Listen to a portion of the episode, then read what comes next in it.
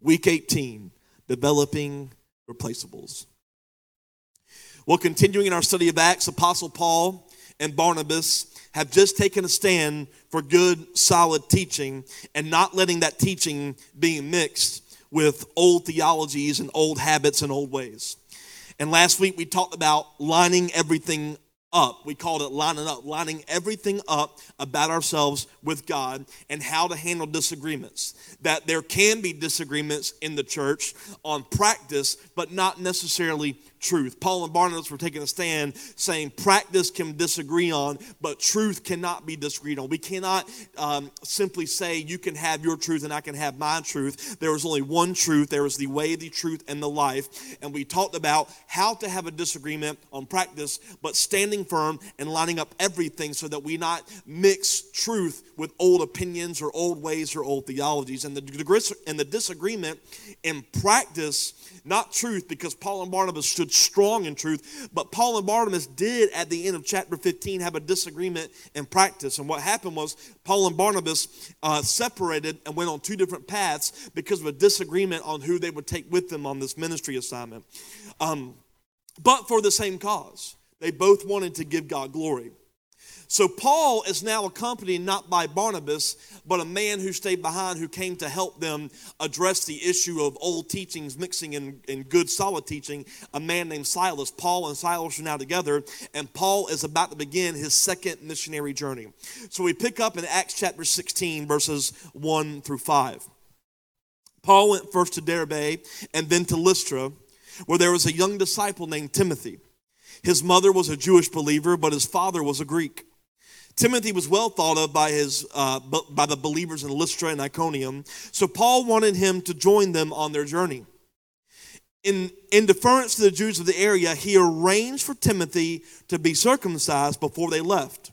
For everyone knew that his father was Greek. Now, this is interesting because in the previous chapter, the whole disagreement on practice and truth was centered around circumcision. Some people believed you had to be circumcised to be saved, and some believe no, that has nothing to do with salvation. It is simply a practice that some believe, and it does not make you right. Salvation is the only thing that makes you right. So, this right here Paul was saying, um, we, Paul was arranging for Timothy to be circumcised, not for the purpose of salvation, but we're going to find out tonight what the purpose was. Verse 4 Then they went from town to town, instructing the believers to follow the decisions made by the apostles and the elders in Jerusalem. So their churches were strengthened in their faith, and they grew larger every day. Now, let me set the scene. Paul already had great success in Derbe and in Lystra. Many came to believe, and the crowds even tried to, if you remember, the crowds even tried to honor Paul and Barnabas as pagan gods, and they were going to work, offer sacrifices to Paul and Barnabas. This was their first missionary journey. Obviously, Paul and Barnabas spoke truth, and they they did not receive the glory. They pushed the glory to God. Acts, and this right here, after that, it, this is about five years after Paul and Barnabas finished their first missionary journey, and they got to rest after all of this time of ministry. So they were going back in the towns that they had great success in, and Timothy was there from the very same town in Lystra that, that, that they were stoning Paul. If you remember, they stoned Paul almost to death. Some believe maybe to death. But Paul did not get stoned and then leave. If you read the text, if you remember a couple weeks ago when I preached this, Paul, after he got stoned, he went back into the town because the only thing that was going to move him was not what people did to him or how people received him or how people rejected him. The only thing that was going to move him was the voice of God. And there are too many times in our lives where we get moved by the wrong things. 1 Corinthians 15 58 says this So, my dear brothers and sisters, be strong and what? Immovable do not be moved. Always work enthusiastically for the Lord, for you know that nothing you do for the Lord is ever useless. Nothing you do for God is ever useless. Therefore, be strong and immovable. The only thing that should move you, the only thing that should move us is God's voice. Even when it seems useless, because I can imagine that when Paul preached and gave the, the, the message of the gospel in Lystra and he got stoned, I'm sure it seemed to him or others that it was useless because they didn't receive it. They stoned him, they wanted him dead. They didn't want him to get in the city. I'm sure it seemed useless. But the scripture tells us when we're aligned with God, when we're doing everything under the voice of God, even when it seems useless, it's not. Because nothing you ever do under his leading is without cause. And in that push through, even though it seemed like there's no point in going back, people took notice. Paul went back. He said, I am not going to let the worst of circumstances move me. And the testimony of an immovable Paul built a legacy in people. The people took notice, and it says at the end of the chapter, a couple chapters ago, that the people in Lystra, the believers who received it, which was may, may have been a small group of believers uh, in, in retrospect to the town, they were strengthened. And one such person in that town who took notice of this immovable Paul was a young man named Timothy. Timothy was very grounded in the word. He was a believing young man. And seeing a strong man in Paul, he said, That strong man in God, that makes me want to draw closer to the God that he worships. And I wonder as I'm reading that passage if the reason why we see weak faith in new generations is because all they see are Christians who get moved by everything. Therefore, the legacy we leave, that, that we're leaving these younger generations, the people that are coming after us, is this whole God thing don't work instead of leaving a legacy of God is more real than the air I breathe. You see, Paul left the legacy in the push through that Timothy said, this guy's for real and this God's for real. So even though he's not staying, I'm going to press in and build a relationship with this God.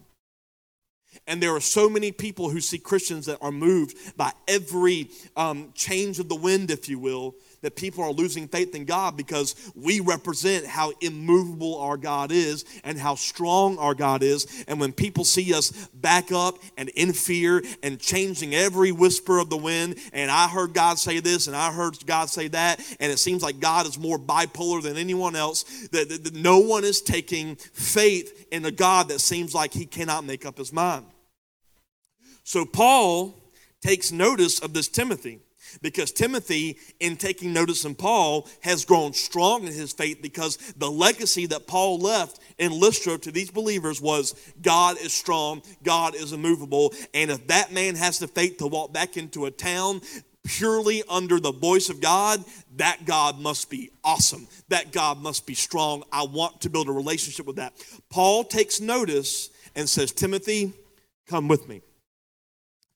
Now remember, Barnabas just left with John Mark, and Paul took Silas. And now, with Silas, Paul sees an opportunity. I need to raise him up because I will not be here forever. Paul was just stoned. He had gone through threats and in jail. And I think Paul in this passage is starting to realize I'm not going to last forever. And I need to raise up someone that can do what I do and even to a greater degree of what I do. I need to raise him up because no single worker in the kingdom of God is irreplaceable. And we have got to get out of this mindset in the church that today is only about today. Paul knew, well, I just lost one. I've got to make sure that I raise up my replaceables. Someone shout replaceables. I need to raise up my replaceables. I need to not only focus on my call, but I also need to build my legacy.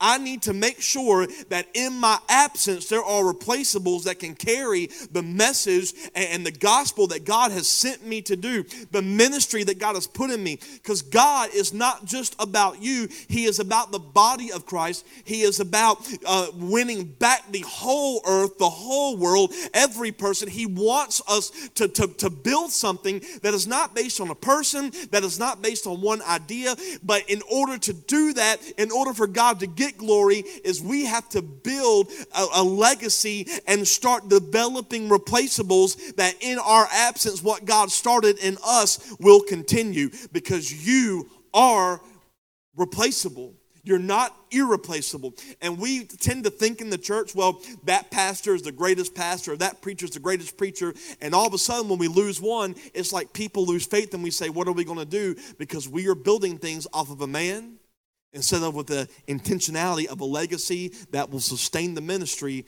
that maybe one man started. Is this okay? No single worker is irreplaceable in the kingdom of God. Paul knew I need to not only focus on my call, but build a legacy. Deuteronomy 6, 5 through 10 says this You must love the Lord your God with all your heart, all your soul, and all your strength. All your heart, all your soul, all your strength. You must commit yourselves wholeheartedly to these commands that I'm giving you today. Repeat them again and again to your children. Talk about them when you're at home, when you're on the road, when you're going to bed, and when you're getting up. Tie them to your hands, wear them on your forehead as reminders, write them on the doorposts of your house and on your gates. There is a call to make sure people are seeing what is true and good the Lord your God, verse 10, will soon bring you into the land he swore to give you when he made a vow to your ancestors, Abraham, Isaac, and Jacob. It is a land with large, prosperous cities that you did not build. The passage in my Bible, this whole passage of Deuteronomy 6 is called a call for wholehearted commitment. Wholehearted. And the way it says at the end of this that they were going to walk into cities that they did not build the way you walk into the promises of God, maybe the promises that you didn't help make, but God said, I've got this for you. I've got this call for you. I've got this business for you. I've got this goal for you. Maybe you built it, maybe you didn't. Maybe it's in your lifetime. Maybe you're building something that your kids get to walk in. David spent an entire lifetime building a, a, a kingdom under God just so that his son Solomon would walk into a palace with the plans already. He didn't have to do anything, he just had to walk into it. And sometimes people are supposed to be walking into a promise that they did not build and the only way that's going to happen is by walking in a wholehearted commitment. And the whole commitment is just not a commitment to yourself, it is a legacy that you build and you leave behind. How do you leave behind? Creating disciples, raising up replaceables. The disciples that you raise could be the replaceables for you. Finding the sons and daughters yearning for your ear and your voice. There are so many people with giftings giftings to create, giftings to play music, giftings to preach and teach, Get things to evangelize, Get things to start businesses, Get things to do all these sorts of things. And we get so caught up in, in our talents that we forget the point of me having this is not just for me, not just for my livelihood, but God has called me to raise up someone to replace something in me. And I need to invest everything I have into the sons and the daughters that God has called me to raise. For some of you, that's your kids that you have right now. But for some of you, that is people in houses of worship, in churches that 16 year old kids and 14 year old kids or 30 year old men, they, they see something in you that they want to do, and we're so self focused and so self centered that we don't pour ourselves into these people and raise up irre- and raise up replaceables for the you that is not irreplaceable. It, it seems so often in the church that when someone leaves, we have an empty spot.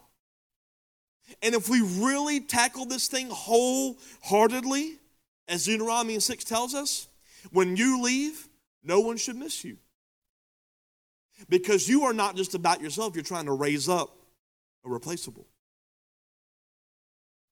Let's read verse 3 again of Acts chapter 16.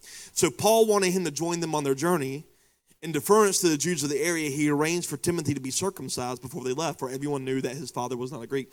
Paul was not arranging for Timothy to be circumcised for salvation. You see, Timothy's mom was Jewish and was a, and was a believer, so Timothy was Jewish by law, but his father was an unbelieving Greek.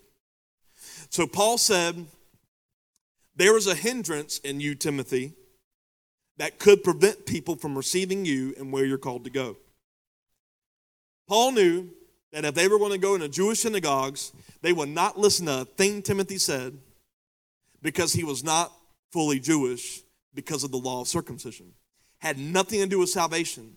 But Paul said, we need to remove something. We need to cut something, literally, figuratively. We have got to cut something away that could be a hindrance to people receiving you. And there are so many of us that have too many things that we're too proud of that we don't cut it off when God may be calling you to humble yourselves for the sake of people receiving the word of God in you. I, I, I, I was guilty of this at times. I, am a, everyone who knows me knows that I'm a flip flop guy. That I didn't, I do not like to wear shoes, and if, I don't, you don't see it right now in the video camera, but I've been wearing shoes since I started Relentless. Before that, I would actually turn down preaching commitments because they said you can't wear flip flops on stage, and it seems really elementary and stupid, but for me, it was a big thing because I cared about my comfortability more than their, their need to hear a, a, message that God put in me. And I had to get to a place where I needed to just cut off my, I'm only going to wear flip flops and wear shoes to get to a place where if that was a hindrance, what do I care more about?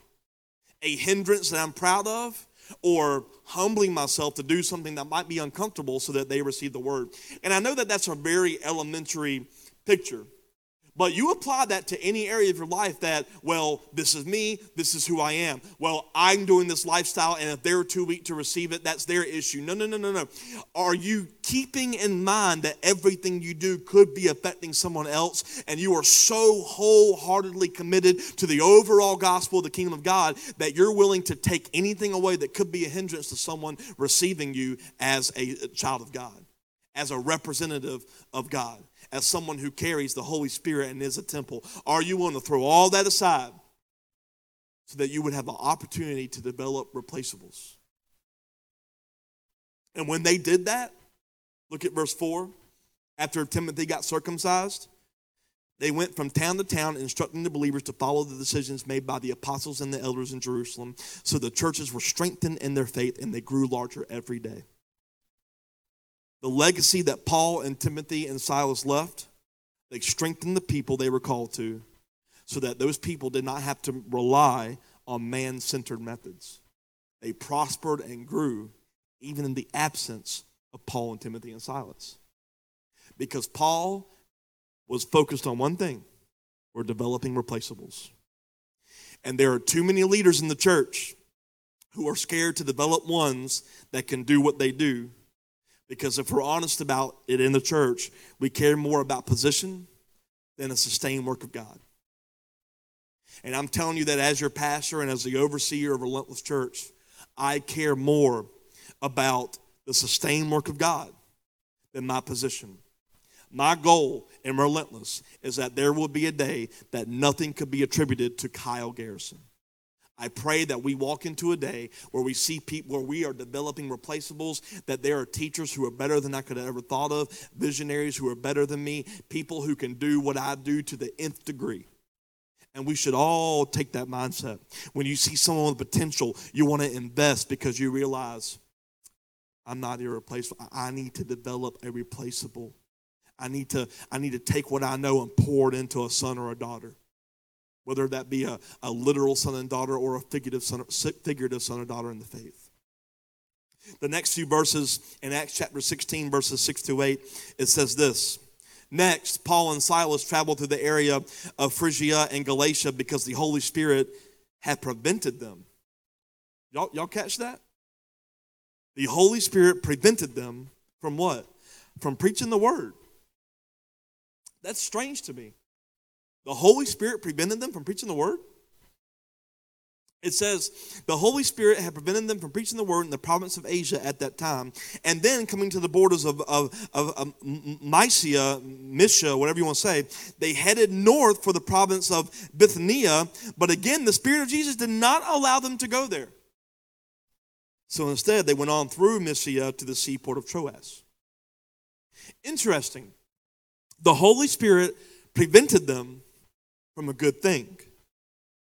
Preaching the word in Asia and Bithynia. Why? Why would the Holy Spirit prevent them from preaching the word in Asia and Bithynia? Because as great as Paul was, he was not the right person for the right place at the right time for the gospel to go into these areas. Want to know why we need to develop replaceables? Because not everything is your call. I feel like I have a call to develop people. And there will be times when I feel like I want to give a word here or go there. But I have to listen to God's voice because maybe God's going to say no because I'm realizing it's not about me. It's the call that I want to go could be a call for someone else. And the way that I get the, the, the word into the place that I want it to go may not be through me, but developing a replaceable, developing a disciple, developing someone that will be called to go to that place that I want to go, but I'm not called to go. And what if the replaceable you're developing is meant to touch and change things that you would fail in? But pride doesn't want us to believe that. Pride wants us to think, well, I can do all things through Christ who strengthens me. But what if all things doesn't mean you in it? What if doing all things in Christ who strengthens you means the way you get to that place is being humble enough to develop the one that Christ is doing all things through you to get there? What if all things through you is, is, a, is a flow to someone else? And the reason they are equipped to go to the place that you were never called to was because you did that.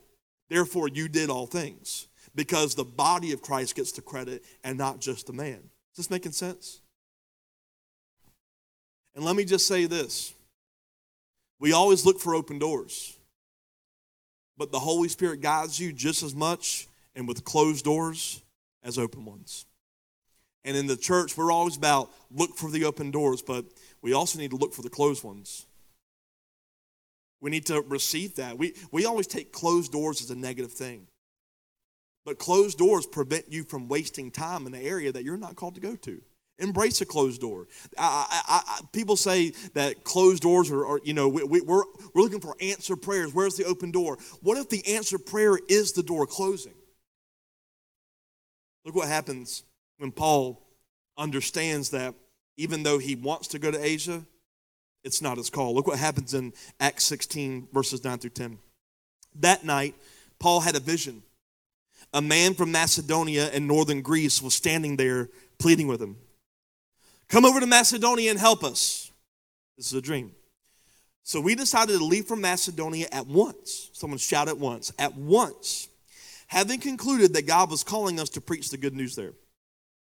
A no to Asia was a path to take the gospel to Europe. And this was actually the first missionary journey to that continent. And the man the dream said, I need help. And the answer came in, You need Jesus. So it says they left at once. They left at once. I wonder, are you, are we in a position where we can leave at once when God calls us? How can we position ourselves for that? Developing replaceables. Because there are often times when God may call you to go in a moment, but we can't leave at once because if we leave our position, there is no one there to fill it. And on the other side of that, what if God wants you to leave at once, but He cannot let you go because you haven't taken the time to develop the replaceable so that you can leave? And I believe that's a word for some of you because some of you are always, well, I am so ready to leave this job. Have you spent the time to develop a replaceable that God will bless you with a leave? I, am ready to, to transition out of this church. Have you developed a replaceable so that you can transition? I'm ready to move from this ministry to the next. Have you de- are you developing replaceables? Are you raising disciples? Are you raising your Timothy? Are you pouring everything you are into someone that can do you, your job, do your ministry, do your calling, and do it even better? Because wholehearted commitment, according to Deuteronomy, is to teach it to your children and, and, and make it known in everything you do. Continuing on, I hope this is okay. In Acts chapter 16, verse 11 through 15, we boarded a boat at Troas. Remember, they left immediately. So it says, We boarded a boat at Troas and sailed straight across to the island of Samothrace, and the next day we landed at Neapolis. From there, we reached Philippi, a major city of the district of Macedonia and a Roman colony. And we stayed there several days. On the Sabbath, we went a little way outside the city to a riverbank where we thought people would be meeting for prayer, and we sat down to speak with some women who had gathered there. One of them was Lydia from Thyatira, a merchant of expensive purple cloth who worshiped God. As she listened to us, the Lord opened her heart. And she accepted what Paul was saying. She and her household were baptized, and she asked us to be her guests. If you agree that I'm a true believer in the Lord, she said, come and stay at my home. And she urged us until we agreed. Notice it says that the Lord opened her heart. John 6 44 says, For no one can come to me unless the Father who sent me draws them to me, and at the last day I will raise them up. It is not your job to convince people. As they listen, God will work their hearts to receive what you're saying on His behalf. Your role is not to convince. Your role is to not get people saved. Your role is to listen to his calling, go where he sends, not where you want to go, and speak what he directs. And if you do that, he will prepare their hearts and open it to receive what you're supposed to say. And the fruit of all this, the woman immediately had a ministry of hospitality to these men who were faithful in a call and they did not have any plans of where they would stay going to a province they'd never been to called Europe. Isn't that amazing? The need for them was locked up in a calling that at first Paul didn't want to go on.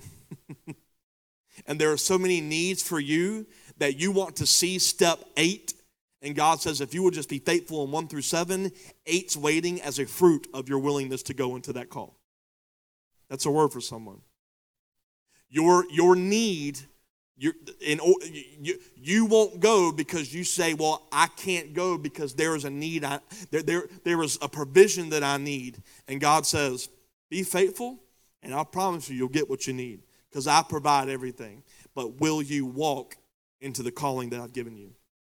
The next two verses in Acts 16, Acts 16 16 through 18 says this One day, is continuing on the ministry. This is the, the second missionary journey in Europe. One day, as we were going down to the place of prayer, we met a slave girl who had a spirit that enabled her to tell the future. She earned a lot of money for her masters by telling fortunes. She followed Paul and the rest of us, shouting, These men are servants of the Most High God, and they have come to tell you how to be saved. This went on day after day until Paul got so exasperated that he turned and said to the demon within her, I command you in the name of Jesus Christ to come out of her. And instantly it left her.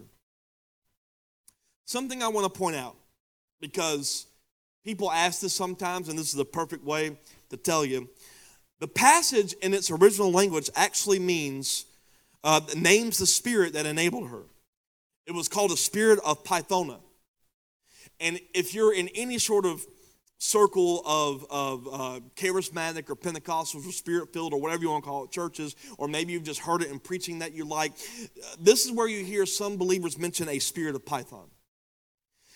Python was a snake symbol associated with the Greek god Apollo. Now remember, they were in a Roman town where they worshiped Greek gods, okay? So it was a snake symbol associated with the Greek god Apollo.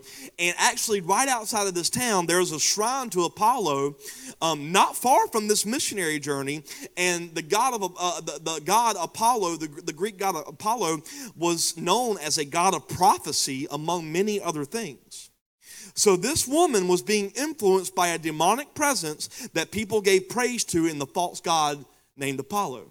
That's where spirit of Python comes from. That, it, because notice, this woman was a fortune teller, and she goes around telling the fortune, these men have come to see that you get saved in Jesus. She wasn't telling false information, she wasn't rebuking them.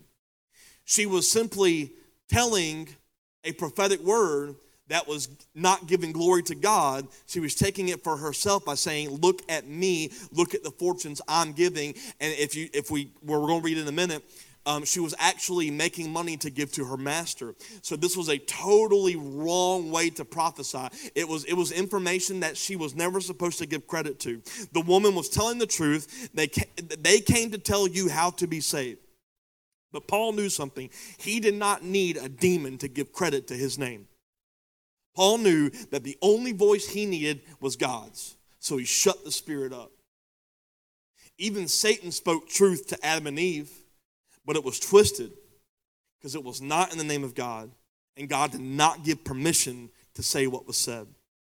God was not giving this woman permission to say what was said because God had a, had a way for Paul and Silas and all these believers on this journey to minister to these people.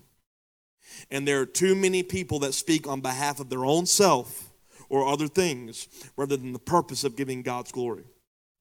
If you are not speaking on behalf of giving for the purpose of giving God glory, you are not being led by God. You're being led by another spirit. And Paul immediately spoke, and he didn't just say, Come out. He said, In the name of Jesus. Why? Because demons don't respond to you, they respond to what you represent. And I want to point out through all of this, Timothy was watching. And I wonder when you come up with situations to where maybe there's demonic influences or there's people who are trying to influence you in the wrong direction, do your replaceable see authority or do they see fear? When life comes against you, do they see you take a stand or do your replaceables watch you cower and run? What do your children see? What do your spiritual sons and daughters see? Do your replaceables watch you in your walk and do they, do they see confidence? Or do they see someone who's shaky? Continuing on in verse 19, talks about her master. Her, her master's hope of wealth were now shattered. So they grabbed Paul and Silas and dragged them before the authorities at the marketplace. The whole city was in an uproar because of these Jews, they shouted to the city officials. They are teaching customs that are illegal for us Romans to practice. A mob quickly formed against Paul and Silas, and the city officials ordered them stripped and beaten with wooden rods. They were severely beaten, and they were thrown into prison. The jailer was ordered to make sure that they did not escape. So the jailer put them into the inner dungeon and clamped their feet in the stocks. Notice that the mob formed against Paul and Silas, and it doesn't name the rest, including Timothy. They had a place to stay. Remember where? With the woman Lydia that opened up her home. You never know what being faithful in one assignment will provide for your next pushback or your next assignment. We are joined together and we're all in this together. And what's about to happen what to Paul and Silas being in prison and beaten with rods? Timothy probably wasn't ready for that. This is first this is Timothy's first time outside of his town. And there needed, be, there needed to be a safe place for Timothy that they didn't even know about. And it all came from being faithful to God. And there are some things that your replaceables are ready for, and there are some things they're not. But they will benefit from the testimony of watching you go through it. And because they have been faithful in all these steps up until this point, when it came time for the biggest pushback against Paul and Silas, their replaceable Timothy had a safe place to land. And a lot of us don't really understand that being yes people to the call of God, it's not just about you. There are provisions being made for the people connected to you that you'll never understand. But when the pushback comes, it'll all make sense. So, Timothy and these people, they are about to watch the testimony of push through. Acts 16 25. Well, around midnight, Paul and Silas were praying and singing hymns to God, and the other prisoners were listening. Do people watch you praise? Or do they see you change your sound in the face of adversity? Are you leaving a legacy in your replaceables of I shift or I stand firm? Because what you do, people take notice of.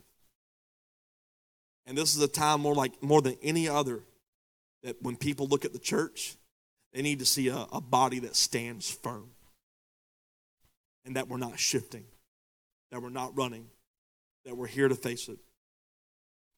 Well, in, in Acts 16, verses 26 through 34, it says, Suddenly, remember, they're praising God, shackled in the inner dungeon. Suddenly, there was a massive earthquake, and the prison was shaken to its foundations. All the doors immediately flew open, and the chains of every prisoner fell off. The jailer woke up to see the prison doors wide open. He assumed the prisoners had escaped, so he drew his sword to kill himself. Why? Because they were going to do it anyways if he failed in being a jailer. But Paul shouted to the prison. Paul shouted to him, "Stop! Don't kill yourself. We're all here." Look at the humility in Paul. He cared so much for this jailer that he did not leave. He stayed to make sure that he was okay. The jailer called for the lights, ran to the dungeon, fell down trembling before Paul and Silas. And then he brought them out and asked, Sirs, what must I do to be saved? Now, he was probably thinking, saved as in, I don't want to get killed. But it was a much deeper question. What do I do to be saved from all this torment that I'm going through?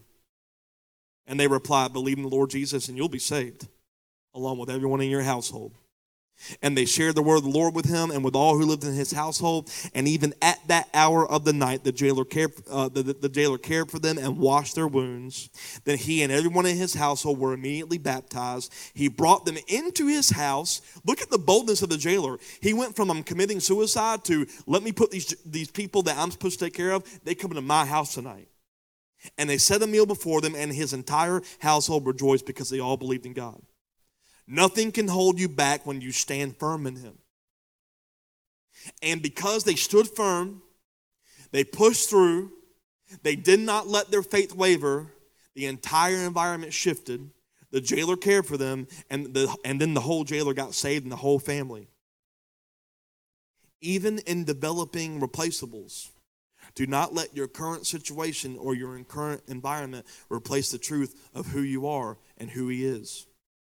Because often when you get in a moment like Paul and Silas where everything's coming against you and you feel shackled, you feel chained, you feel down, you feel like everything's against you, you feel like you're failing, you feel like you cannot breathe, your mind wants to go to worry and fear, but you need to not just develop replaceables in people, but develop replaceables in your mind. I will praise instead of worry. I will trust and will not fear. I will stand firm and I will not run. I'm going to replace what my automatic thoughts are with the, with the truth that God will not forsake me. He won't turn against me. He's not going to leave me. Therefore, I'm standing firm. And when you develop those replaceables in your mind of I'll stand firm, I'm going to praise, I'm going to trust, I'm not going to worry, I'm not going to fear, the people who you don't even know who are watching will take notice and their whole lives are changed. The jailer took such notice that he went from being suicidal to I love your God, I love y'all, and I'm going to risk my life for the glory of Him. And in verses 35 through 38, the next morning, the city officials sent the police to tell the jailer, let those men go.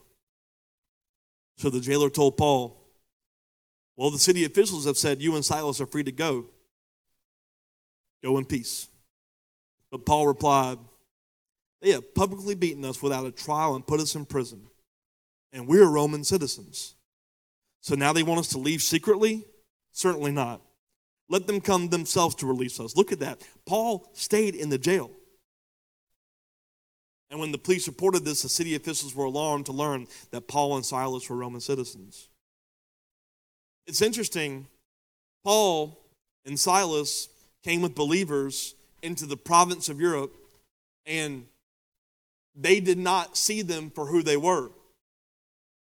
Paul was a Roman citizen, but because of the company they kept, they didn't see Romans, all they saw was Jews. What do people see when they see you? The new you or the old you?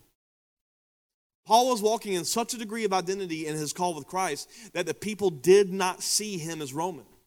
They saw him in a new identity, in a new form. Paul was a new man walking with Jews and Gentiles, believing in God, and he was walking in such a new identity that no one saw the Roman in him. So they were embarrassed when they came to find that this man who they assumed was something different was actually one of their own, and they could not do to them what they did. Because in order for them to be beaten with rods, they were supposed to go through trial. Verse 39. This is funny. So they came to the jail and they apologized to Paul and Silas. Then they brought them out and begged them to leave the city. And when Paul and Silas left the prison, they returned to the home of guess who? Lydia, where Timothy and all them were staying. There they met with the believers.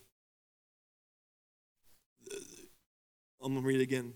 When Paul and Silas left the prison, they returned to the home of Lydia. There they met with the believers and they encouraged them once more. Then they left town. Timothy may not have been there in the jail with Paul and Silas, but what he saw was a testimony of how to persevere. We need to be a people that stand firm in Christ. And while we develop replaceables and raise up disciples and pour ourselves into others, they see who they are and how to stand in the midst of adversity. They would see that nothing would shake us. We need to be that kind of a church, that kind of a house. Everyone we're pouring into, everyone that watches us, maybe the people who you're not even pouring into, maybe it's people who you have no idea are taking notice. Maybe it's a coworker, maybe it's your boss, maybe it's a family member, but people are watching and they're seeing are you standing or are you shaking? You're developing replaceables without even knowing it by the testimony of how you push through. That is the church under the headship of Jesus, that we're not shaken, that we're ready for any adversity. And the way that we stand firm is we simply have a mindset that He is enough. We are called to develop replaceables, develop disciples, pour ourselves into sons and daughters. And the best way to do it, and the most meaningful way to do it, is not just in the developing of a craft or a talent, but letting them see where do you stand. How do you make decisions? What moves you in your call? Is it circumstances? Is it environments? Is it, is it adversity? Or is it one thing? The voice of God. And when they see that, the ministry and the work and the foundation that you set, it will flow into the replaceables that we are developing. And God would get all glory. It wouldn't be about you. It's letting them know that He is bigger, He is better, and He never leaves us. And we would show them how to push through by our push through. Amen.